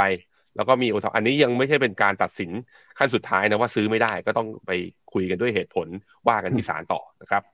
ครับก็อย่างที่เบแบงบอกไปนะครับว่าธุรกิจของ Microsoft ตอนนี้เนี่ยธุรกิจเกมหรือว่าสื่อบันเทิงนะครับมีสัดส่วนน้อยมากครับเมื่อเปรียบเทียบกับธุรกิจที่มีความสำคัญมากกว่า อย่างพวกธุรกิจคลาวนะครับที่ผลประกอบการไตรมาสที่ 1 ที่ผ่านมาธุรกิจคลาวยังคงเดินหน้าปรับตัวเติบโตขึ้นมาได้อย่างต่อเนื่องก็เป็นที่มาว่าทำไมเมื่อคืนนี้ ราคาหุ้นของ Microsoft ปรับตัวบวกขึ้นมานำตลาดเลยนะครับช่วยดันตลาดไว้ด้วยซ้ำนะครับกับ ราคาหุ้นของกลุ่มเทคเมื่อวานนี้ครับไปดูกันต่อนะครับกับสถานการณ์เรื่องของการลงทุนในจีนครับในช่วงที่ผ่านมาเนี่ยแม้ว่าเราจะมีข่าวนะครับเราจะลุ้นกันมาตลอดว่าหุ้นจีน ถึงเวลาจะกลับมาฟื้นตัวหรือยังหลังจากที่ตัวเลขเศรษฐกิจตัวเลข GDP จีนนะครับออกมาดีกว่าคาดครับ GDP จีนในไตรมาสที่1เนี่ยออกมา 4.5%สูงมากกว่าที่ตลาดคาดนะครับว่าจะอยู่ที่ 4%แต่อะไรก็ตามในเดือนเมษายนที่ผ่านมาตลอดทั้งเดือนเลยนะครับ ปรากฏว่ามูลค่าหุ้นนะครับของหุ้นจีนในแผ่นดินใหญ่เนี่ยหายไปมากกว่า 446,000 ล้านดอลลาร์นะครับจากประเด็นความตึงเครียดของปัญหาภูมิรัฐศาสตร์ครับแต่ตอนนี้สัญญาณหุ้นจีนจะหยุดร่วงหรืออยังนะครับเดี๋ยวเรามาวิเคราะห์กันหน่อยครับโดยวันที่ 26 เมษายนที่ผ่านมานะครับดัชนี CSI 300 แล้วก็ MSCI ครับปรับตัวขึ้นมา โดย MSCI ก่อนหน้านี้เนี่ยปรับตัวลงมาติดต่อกันเป็นสัปดาห์เลยครับ 5-6 วันทำการนะครับ กลายเป็นเดือนเมษายนที่หุ้นจีนเนี่ยผลตอบแทนย่ำแย่ที่สุด นับตั้งแต่ปี 2004 เลยนะครับ ซึ่งเหล่าเทรดเดอร์เนี่ยก็พยายามมองหาปัจจัยบวกที่จะเข้ามาช่วยหนุนนำตลาดหุ้นจีน ทั้งการประกาศผลประกอบการของบริษัทนะครับที่น่าจะฟื้นตัวอย่างแข็งแกร่งหลังจากช่วง Golden Week วันหยุดไปนะครับแล้วก็รวมไปถึงการที่โพลิตบูโรเนี่ยหารือเกี่ยวกับมาตรการกระตุ้นเศรษฐกิจนะครับนักเศรษฐศาสตร์ก็คาดว่ารัฐบาลจีนครับจะเน้นนโยบายในการสร้างความเชื่อมั่นของธุรกิจ แล้วก็การจ้างงานเพิ่มขึ้น โดยอาจจะไม่ออกนโยบายกระตุ้นเศรษฐกิจเพิ่มเติม แต่รัฐบาลก็ไปมุ่งเน้นนะครับที่ประเด็นเรื่องของการเมืองแล้วก็การเติบโตเศรษฐกิจในระยะยาวมากกว่า ซึ่งนักลงทุนนะครับก็มองว่าการลดลงอย่างต่อเนื่องของหุ้นจีนในเดือนเมษายนเนี่ยนะครับทำให้ความหวังว่าหุ้นจีนจะฟื้นตัวขึ้นมาจากตัวเลขเศรษฐกิจที่สดใสเนี่ยถูกบดบังไปนะครับแล้วก็หุ้นจีนที่จดทะเบียนในตลาดหุ้นสหรัฐก็มูลค่าหายไปประมาณ1นึ่งแสนล้านดอลลาร์ในเดือนเมษายนด้วยครับ อย่างไรก็ตามครับขณะที่ความเชื่อมั่นของนักลงทุนแย่ลงต่อเนื่อง หลังจากที่มีข่าวว่าสหรัฐนะครับ เตรียมการจะดำเนินขั้นตอนเพื่อควบคุมการส่งออกการนำเข้าอุตสาหกรรมเกี่ยวกับเทคโนโลยีนะครับ แต่นักทุนจำนวนมากก็ตั้งคำถามถึงความน่าสนใจของหุ้นจีนนะครับ เมื่อมองความสัมพันธ์ทางเศรษฐกิจของจีนกับสหรัฐ โดยนักวิเคราะห์ก็ระบุนะครับว่านักลงทุนในสหรัฐครับยังคงลังเลต่อการลงทุนตลาดหุ้นจีน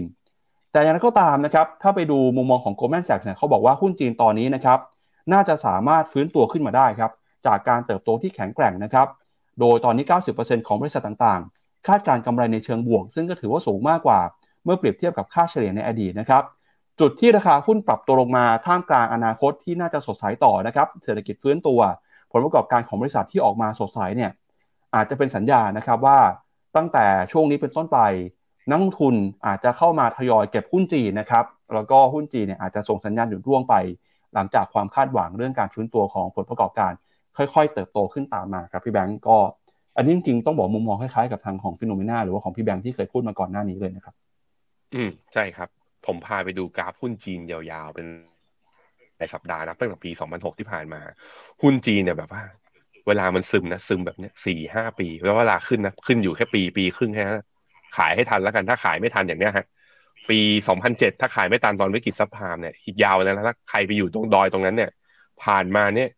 จนลูกโตอะจนแต่งงานแล้วยังไม่ได้ยังไม่ได้ขายคืนเลย แล้วก็มีอีกรอบหนึ่งที่ดีขึ้นมาก็คือแถวๆปี2004 14ดีขึ้นมาปี2015ใครไปอยู่บนยอดดอยปี2015นะกว่าจะขายได้มันนี่ปี2021หุ้นจีนเนี่ยจะเห็นว่ารอบของมันคืออ่าลองไปเทียบกับตลาดหุ้นอเมริกา ผมพาเป็นดู S&P 500 เป็นกราฟวีหุ้นอเมริกาเนี่ยจะเห็นว่ามีรอบการปรับฐานเป็นช่วงๆก็จริง แต่ทุกครั้งสามารถทำนิวไฮหรือว่าทำไฮใหม่ขึ้นมาได้ทุกครั้ง นั้นหุ้นจีนรอบนี้ก็อยู่ในช่วงของเรียกว่า เป็นรอบของการสะสมอะส่วนจะดีดขึ้นได้แรงไหม ก็เป็นความหวังแล้วก็เป็นเอาลุกนะ ผมก็เห็นด้วยกับโกลแมนแสกว่า ถ้าปีนี้อเมริกาจะ recession ความหวังที่ GP โลกจะเป็นบวก แล้วก็เป็นช่วงที่จีนก็กลับมาเปิดประเทศแล้ว ถ้าไม่ได้โดนมีความเสี่ยงเรื่องโควิดเข้าประเทศ แล้วต้องไปปิดล็อกดาวน์อีกครั้งหนึ่งนะผมคิดว่าจีนก็อาจจะเป็นปีที่ดี ถึงแม้ว่าเดือนเมษาเนี่ยจะเป็นโอ้โหจะเห็นตลาดหุ้นจีนปรับฐานแบบเหนื่อยก็ตามนะ แต่ผมคิดว่า ก็ยังมีความหวังยังมีความหวังก็เอาใจช่วยทุกคนนะฮะแต่ว่ามันก็มีข้อสังเกตพี่ปั๊บเพราะว่าความสัมพันธ์ของอเมริกากับจีนที่ไม่ดีเหมือนเดิมเนี่ยต้องไปดูข้อมูลนะ ต้องไปดูข้อมูลว่ารอบของการดีดขึ้นไปของตลาดหุ้นจีนอย่างปี 2007 ปี 2015 ปี 2018 หรือปี 2020 เนี่ย ใครที่เป็นคนลากตลาดหุ้นจีนขึ้นไป ใครที่เป็นคนได้กำไร หรือว่าเป็นฐานทุนสำคัญในการที่จะเข้าไปเทรดในตลาดหุ้นจีน ถ้ากลุ่มนั้นมันคือ ชาวยุโรปกับชาว เรียกว่านักลงทุนชาวอเมริกากับชาวยุโรปเนี่ย ผมคิดว่ารอบขาขึ้นรอบถัดไปของจีนก็อาจจะช้ากว่า สาเหตุก็เป็นเพราะว่าก็เขาเขาเขามีความตึงเครียดกันอยู่ไงนักลงทุนที่อาจได้กำไรมาอย่างรอบก่อนหน้านี้ พอมองตอนนี้เฮ้ยอเมริกากับจีน treat กันไม่เหมือนเดิม ไม่ได้เป็นมหามิตรกันเหมือนเดิมนั้นแล้วฉันจะเอาเงินไปอยู่ในจีนเยอะๆทำไมก็อาจจะแบบว่า มีอยู่บ้าง หรือว่าก็ขายลดพอร์ตบางส่วนออกมาวันนั้นเงินใหม่ที่จะเติมเข้าไปในตลาดหุ้นจีน อาจจะไม่ได้เร็วหรืออาจจะไม่ได้มาก มีผลต่อตลาดมาก เหมือนอย่างในช่วงเวฟขาขึ้นในช่วงที่ผ่านมาก็ได้ อันนี้คือความเห็นเพราะว่าก็ต้องยอมรับครับว่าเงินในโลกนี้สัดส่วนของเงินหรือว่าคนที่มีความมั่งคั่งแล้วนักลงทุนเนี่ยส่วนใหญ่ก็ยังอยู่ในยุโรปกับในอเมริกาจะบอกว่าคนไทยชอบมากๆแต่คนไทยก็มีเงินเท่านี้แหละเราไม่ได้มีเงินเงินถุงเงินถังอย่างนักลงทุนชาวอเมริกาหรือว่าชาวยุโรปนะครับ ครับก็สัปดาห์นี้นะครับเป็นสัปดาห์ที่จีนประกาศงบเช่นกันครับแล้วก็หุ้นในกลุ่มที่ประกาศงบกันในช่วงนี้ก็คือหุ้นในกลุ่มธนาคารพาณิชย์นะครับก่อนหน้านี้ครับพี่แบงค์มีหุ้นจีนตัวหนึ่งครับที่ประกาศงบกันไปก็คือกุ้ยโจวเหมาไถเป็นบริษัทที่ผลิตสุราของจีนนะครับบริษัทนี้เนี่ยถ้าดูตามขนาด Market Cap นะครับของจีนที่อยู่ในประเทศเนี่ยถือเป็นบริษัทที่มี Market Cap ใหญ่ที่สุดเลยนะครับอันนี้ข้อมูลของบูมเบิร์กเขาพูดมาแบบนี้เลยนะครับบอกเป็น China's largest stock by market value นะครับเดี๋ยวชวนที่แบงค์ไปดู ไข่โจหมาถายเนี่ยฮะที่ประกาศงบออกแล้ว งบออกมาดีกว่าคาดนะครับ แต่ไม่แน่ใจว่าราคาหุ้นบวกหรือเปล่าครับ มันตัวย่ออะไรอะเออเดี๋ยวผมก็จำไม่ได้ครับชื่อเลยก็ได้อ่าครับ ตัวย่อครับพี่แบงค์หกศูนย์ศูนย์ห้าหนึ่งเก้าไหมฮะหกศูนย์ศูนย์ห้าหนึ่งเก้าถูกต้องฮะครับ ราคา เอ้ย วันนี้ย่ออยู่นะพี่ปั๊บครับลบอยู่ศูนย์จุดเจ็ดเก้าแล้วก็ดูจากราคาเนี่ยเทรนตั้งแต่ปีสองพันยี่สิบเอ็ดเป็นต้นมาก็โอ้โห เป็น sideway down พี่ปั๊บยังนี่คือ market cap ใหญ่สุด แต่ว่า ราคานี่เออยังฮะ ราคานี่ยังยังยังไม่ครับไปดูหน่อยฮะ MSCI China นะครับ เดือนเมษายนปีนี้เนี่ยอย่างที่บูมเบิร์กบอกไปก็คือเหนื่อยฮะเพราะว่าถ้าดูเฉพาะแค่เดือนเมษาเนี่ยปีนี้นะครับเป็นปีที่แย่ที่สุดย้อนหลังกลับไปตั้งแต่ปี 2004 เลยนะครับ หรือว่าแย่ที่สุดในรอบประมาณสัก18 ปี 19 ปีเลยนะฮะส่วน CSI 300 ครับเปรียบเทียบกับดัชนีหุ้นโลกแน่นอนว่าพอ หุ้นลงมามูลค่าความถูกแพงมันก็เลยดูเหมือนจะถูกมากกว่านะครับพี่แบงค์อืมครับผมก็จีนก็มีเสน่ห์ตรงนี้แหละก็คือเหตุผลที่ยังเรายังยึดมั่นถือมั่นกับตลาดหุ้นจีนอยู่ก็เรื่องหนึ่งก็คือเอ่อตัว EPS ของเขาเนี่ยไม่ได้แย่ขนาดนั้น แล้วก็ตัวแต่ว่าตลาดเนี่ย underperform ในขณะที่ GDP ปีนี้น่าจะเป็นบวกนั้นน่าจะพยุงหุ้นโลกแล้วก็เฉลี่ยและการเติบโตน่าจะสูงกว่าหุ้นโลกด้วยเพราะนั้น underperform แต่ว่าอนาคตดีมันก็แปลว่า ก็น่าซื้อไม่ล่ะก็น่าถือไม่ล่ะใช่ไหมแล้วก็ในแง่ของ PE ครับตัว CI 300 ตอนนี้ก็ถูกกว่าตัว MSCI World หรือว่าถูกกว่าหุ้นโลก ในแง่ของ forward PE 12 เดือนถัดไปนะ ก็ไม่มีทางเลือกอะ่ะมันก็ต้องมันก็ต้องถือแล้วก็จีนก็ถือว่าเป็นก็เรียกว่าเศรษฐกิจอันดับสองของโลก คือถ้าคุณจะแบบว่าได้อยากอยากจะลงทุนในหุ้น เพื่อที่จะล้อไปกับเศรษฐกิจเติบโตของของโลกในระยะยาว ก็จำเป็นต้องมีจีนเป็นสัดส่วนหนึ่งในการลงทุนนะครับ ครับ ไปดูสถิติที่น่าสนใจหน่อยครับ ครับผมอันเนี้ยเศรษฐกิจอ่าตัวเลขนะ ตัวเลขของ CSI 300 ถ้ามองเป็น annual return เนี่ยปีที่ผลตอบแทนติดลบติดต่อกัน 2 ปีเนี่ยหลังจากนั้นผลตอบแทนจะกลับมาเป็นบวกได้ อย่างเช่นปี 94 95 จีนติดลบ 2 ปี ปี 96 ก็กลับมาบวกได้ 35% หลังจากนั้น 97 98 ติดลบ ปี 99 ก็กลับมาบวกได้ 10%มีลบสามปีติดนะสองพันสองพันหนึ่งสองพันสองปีสองพันสามก็บวกรวดเลยแปดสิบเปอร์เซ็นจีนเป็นแบบนี้ฮะ เวลาลบลบยาวๆ แล้วเวลากลับมาบวกก็กลับมาบวกได้นะล่าสุดเนี่ยฮะก็คือปี 2021 กับปี 2022 นะ ตลาดหุ้นจีนติดลบ 2 ปีติดกัน ตอนนี้ยีทูเดตถึงแม้ว่าเดือนเมษาตลาดหุ้นจีนจะดูซึมๆ แต่ยีทูเดตก็ยังบวกอยู่นะ บวกแถวๆประมาณสัก ถ้า CSI 300 ก็บวก 7.5 ถ้าเป็น MSCI ไชน่าก็บวกอยู่ประมาณ 5%เพราะนั้นยังมีความหวังทุกคน ครับก็มาเอาคืนความเจ็บปวดจากปีที่แล้วด้วยตลาดหุ้นจีนกันครับผิดจะมาว่ากันนะ ครับ ก็ถ้าเชื่อตามนี้นะครับ เชื่อตามสถิติย้อนหลังนะครับ ตั้งแต่ปี 1993 เนี่ยเขาบอกว่าถ้าเกิดหุ้นจีนติดลบ 2 ปีติดนะครับ ปีที่ 3 จะบวกเฉลี่ย 42%ปี 2021-2022 ครับ หุ้นจีนก็ติดลบไปแล้วนะครับ เพราะฉะนั้นปีนี้แหละฮะ ถ้าเชื่อนะครับตามสถิติก็มีโอกาสบวก แต่นั้นก็ตามแน่นอนนะครับว่า การลงทุนมันมีความเสี่ยงอะไรมันก็คาดเดาได้เออยากนะครับ ก็บริหารความเสี่ยงด้วยนะครับ ดูตามความเหมาะสมของพอร์ตของท่านด้วยนะครับก็ชวนพี่แบงค์อ่าน comment คุณผู้ชมหน่อยครับครับผมเอาไปมีผมติดค้างคุณผู้ชมตั้งแต่ช่วงแรกเลยว่า ให้พาไปดูกราฟตัวราคาบิตคอยน์หน่อยว่าเป็นยังไงบ้างอะมาดูฮะตัว BTC นะ หลังจากที่ขึ้นไปทดสอบแถวๆประมาณสามหมื่นเหรียญย่อลงมาแถวๆประมาณสองหมื่นเจ็ดจริง ๆ ก็มีตรงแถวๆสองหมื่นห้าเนี่ยห้ามหลุด อันนี้เป็นสำคัญเลยถ้าถ้าเราเชื่อว่านี่คือการขาขึ้นของเวฟใหม่ ปรากฏว่าลงมาแล้วเส้นค่าเฉลี่ยห้าสิบวันรับอยู่ แล้วพยายามจะดีดขึ้นไปอีกรอบหนึ่งดูจากโมเมนตัมแล้วเอาแค่นี้นะ ถ้าเป็นอย่างเงี้ยบายซิกแนลยังไม่เกิด ผมก็คิดว่ายังน่าจะเป็นกรอบไซด์เวย์แล้วก็แถวๆสามหมื่นเหรียญที่เดิมเนี่ย ยังไม่แน่ว่าจะผ่าน เพราะว่าตัว R A ตัว MACD เนี่ยจะเห็นว่าตอนที่บิตคอยน์ขึ้นไปเหนือสามหมื่นรอบนี้ MACD ไม่ทำ high ใหม่ด้วย เพราะนั้นมี bearish divergence การปรับฐานควรจะลึกกว่านี้นิดนึง แต่ไม่ควรหลุด 25,000นะครับ Ethereum เป็นยังไงบ้าง Ethereum ก็คล้ายๆกันโอ้แต่ปรับปรับลงแรงกว่าตัวบิตคอยน์เยอะเลยจาก 2,001 ลงมาที่จุด low สุดของเมื่อวันพุธอยู่ที่ 1,780 ลงมากี่เปอร์เซ็นต์เอ่ยจากจุดสูงสุดของรอบลงมา15เปอร์เซ็นเหมือนกันเหมือนกันก็คืออ่าอีเทเรียมเนี่ยผมคิดว่าแนวรับอยู่ที่ประมาณพันเจ็ดขึ้นมาไฮเดิมเนี่ยก็น่าจะเป็นขึ้นมาทดสอบโดยที่ RSI กับ ACD ไม่ยกไฮตาม เพราะนั้นก็มีเป็น bearish divergence อ่อนๆต้องรอดูนะครับ คุณพีชถามว่าอีลอนมัสตอนนี้ยังทำเทสลาอยู่ไหมเห็นโพสต์แต่จรวดกับดอทคอย คุณสุภรัตน์ก็บอกว่านี่ไงเขาเขาทำอยู่คือลดราคา EV ไปสู้ในตลาดจีนนะฮะมีคุณแฟบริชชี่ริช KT Precious วันนี้เข้าได้ไหม KT Precious เป็นการลงทุนในหุ้นเหมืองนะ สัดส่วนใหญ่ๆ ก็เป็นหุ้นเหมืองทองแล้วก็หุ้นเหมืองเงินเอ่อราคาก็เคลื่อนไหวตามตัวราคาทอง ราคาทองตอนนี้ผมมองว่ามันอยู่ในจุดที่ พอจะคือถ้ามีอยู่อยากให้ถือ แต่ถ้ายังไม่มีเนี่ย เข้าไปซื้อในเฉพาะสัดส่วนที่อยากจะกระจายความเสี่ยง แต่พอเป็นหุ้นเหมืองเนี่ย ผมคิดว่าถ้าตลาดหุ้นลงอะ ผมคิดว่าตัวหุ้นเหมืองเองจะเลือกตามตลาดหุ้นมากกว่าที่จะตามราคาทอง เพราะนั้นมีโอกาสปรับตัวลงมากกว่า เพราะนั้นผมไม่แนะนำผมแนะนำรอนะครับ TMB ES Star Tech เอายังไงก็ดูสัปดาห์นี้แหละฮะ ถ้ามีการหลุดลงมาต่ำกว่าเส้นค่าเฉลี่ย 200 วันในสิ้นเดือนไอ้สิ้นวันศุกร์นี้นะ ก็จำเป็นต้อง cut loss ในแง่ของเทคนิคแต่ว่าถ้าใครมองยาวๆว่าจีนสนับสนุนและ support semiconductor ก็ก็ไปรอหาจังหวะในการเฉลี่ยข้างล่างไม่จำเป็นต้อง cut loss มีพี่ปั๊บถามคนดูไว้ว่ายังใช้ Facebook กันอยู่ไหม คุณหลายคนนะก็บอกดูไลฟ์ผ่าน YouTube คุณพีเคบอกเพิ่งลบ TikTok ไปทำไมอะผมมีเพื่อนหลายคนเหมือนกันพี่พี่ปั๊บแล้วคนดูเป็นไงกันบ้างกลัวกันไหมมีบอกว่าเขาบอกว่า คือเป็นเป็นคนที่ทำทางด้าน tech เลยนะ เป็นคนที่ทำแพลตฟอร์มแล้วเขาเขาก็รู้สึกจริง ๆ ว่า TikTok มันแบบว่า ดูดข้อมูลเราไปไหมมีการ spy ติดมาแวร์อะไรหรือเปล่าอะไรเงี้ยแล้วก็ลบไปแต่คนในกลุ่มหนึ่งที่ลบไปเพราะว่ารู้สึกว่าตัวเองเสพติดแล้วไม่ได้ทำอย่างอื่นนะคุณเจนรักษ์บอกว่า Facebook ตัวเองไม่ค่อยได้ใช้แล้ว คุณหญิงบอกว่าดู YouTube เยอะสุดอะซึ่งคนดูในไลฟ์ของเราเนี่ยส่วนใหญ่ก็จะอยู่ใน YouTube เนาะไม่ใช่ Facebook ด้วยนะครับครับ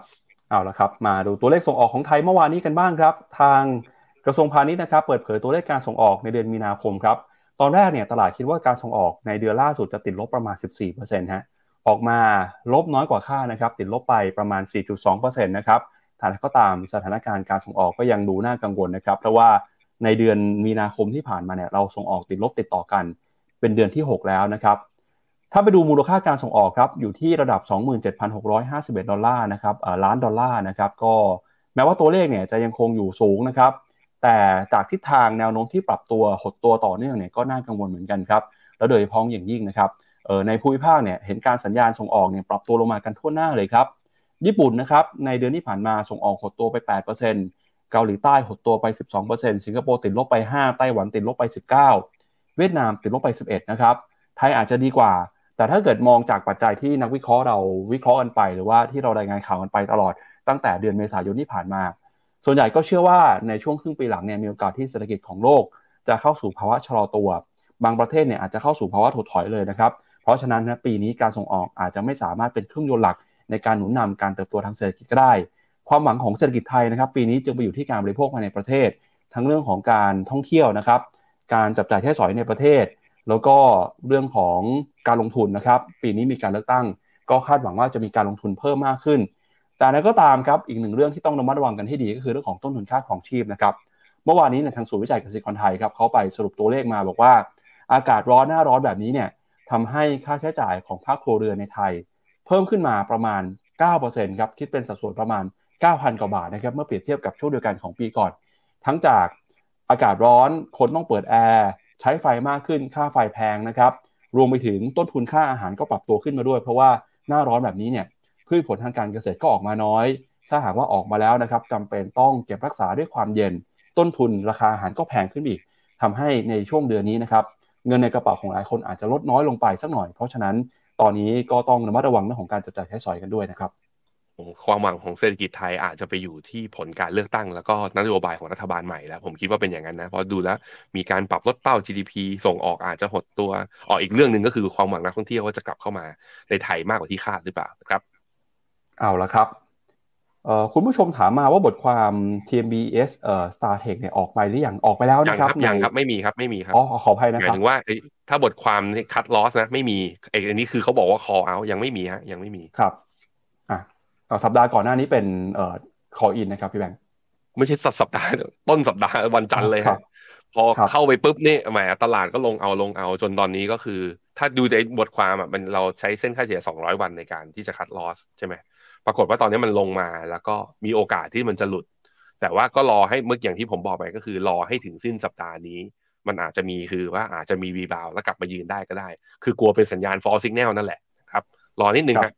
กลับมาเข้าไปดูข้อมูลได้ที่เว็บไซต์ของ FINNOMENA นะครับแล้วก็อย่าลืมครับคุณผู้ชมที่ดูรายการของเรานะครับอยากได้ข้อมูลเพิ่มเติมนะครับอยากหาสัญญาณโอกาสการลงทุน เข้ามาเป็นสมาชิกบนแพลตฟอร์มของ FINNOMENA นะครับทั้งได้ข้อมูลข่าวสาร ความรู้การลงทุนแล้วก็รวมไปถึงนะครับสามารถซื้อขาย กองทุนบนแพลตฟอร์มของ FINNOMENA ได้ด้วยครับเอาละครับและนี่ก็เป็นทั้งหมดนะครับของรายการข่าวเช้า Morning Brief วันนี้ครับเราสองคนและทีมงานลาไปก่อนนะครับพรุ่งนี้กลับมาเจอกันใหม่ครับ วันนี้สวัสดีครับ สวัสดีครับ ในโลกของการลงทุนทุกคนเปรียบเสมือนนักเดินทาง คุณล่ะเป็นนักเดินทางสายไหน กองนี้ก็ดี เทรนด์การลงทุนนี้ก็มา ใครว่าดีเราก็ไปหมดแต่ไม่ค่อย work ให้ FINNOMENA Exclusive บริการที่ปรึกษาการเงินส่วนตัว ที่พร้อมช่วยให้นักลงทุนทุกคนไปถึงเป้าหมายการลงทุน สนใจสมัครที่ f i n o m e p h e n o m e n a e x c l u s i v e หรือ line at p h e n o m e n a p o r t คำเตือนผู้ลงทุนควรทำความเข้าใจลักษณะสินค้า เงื่อนไขผลตอบแทน และความเสี่ยงก่อนตัดสินใจลงทุน